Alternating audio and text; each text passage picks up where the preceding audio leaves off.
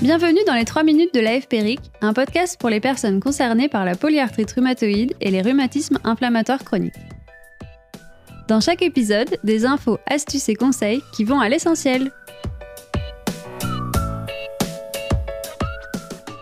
Aujourd'hui, le docteur Aline Frazier-Mironnet, rhumatologue à l'hôpital Lariboisière à Paris, nous explique les liens entre rhumatisme inflammatoire chronique et fatigue.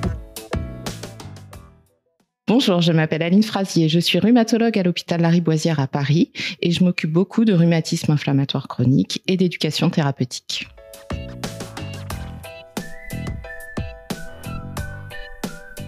La fatigue, euh, c'est un symptôme qui est très fréquent chez les personnes qui euh, sont atteintes de rhumatisme inflammatoire chronique. Plein de causes euh, qui se mélangent et finalement la fatigue, elle est toujours euh, une résultante globale de multiples facteurs. Il y a une composante très subjective, vous le savez, dans la fatigue. Et euh, je pense que beaucoup de personnes remarquent que la fatigue, c'est un symptôme qui a tendance à vous isoler de votre entourage. C'est difficile parfois pour les autres. En quoi la fatigue du rhumatisme peut être différente de la fatigue, entre guillemets, de tous les jours?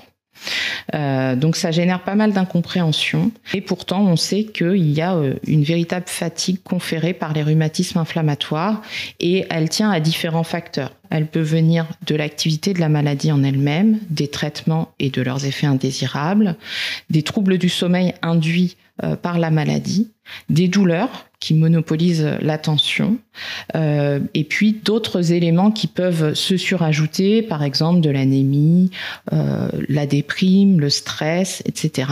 Et puis tout ça se voit aussi amplifié par ce que j'appelle la fatigue normale, qui est liée à la vie de tous les jours, euh, aux enfants, au travail, au quotidien, aux contraintes, aux difficultés familiales, etc.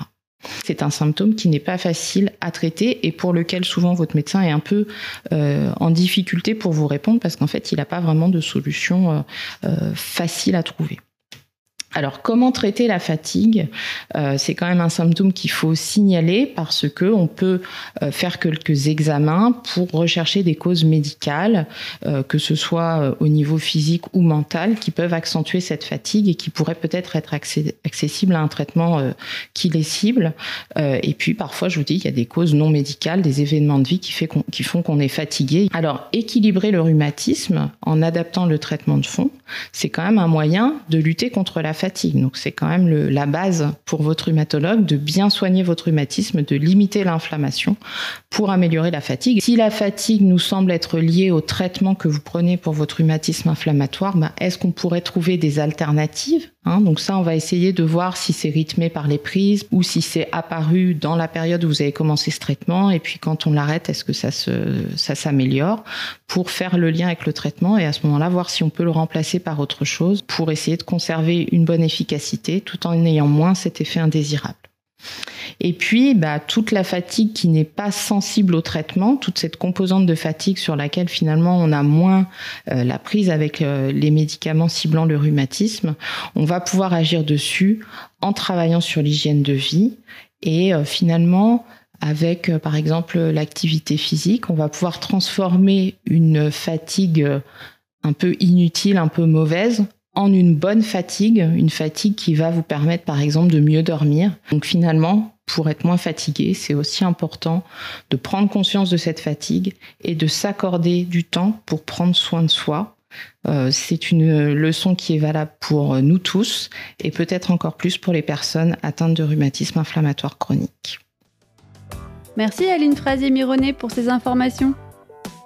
Nous remercions également le laboratoire UCB qui a apporté son soutien institutionnel à la réalisation de cet épisode. Ça vous a plu? N'hésitez pas à vous abonner, liker et partager notre émission. Pour plus d'infos, rendez-vous sur www.polyarthrite.org.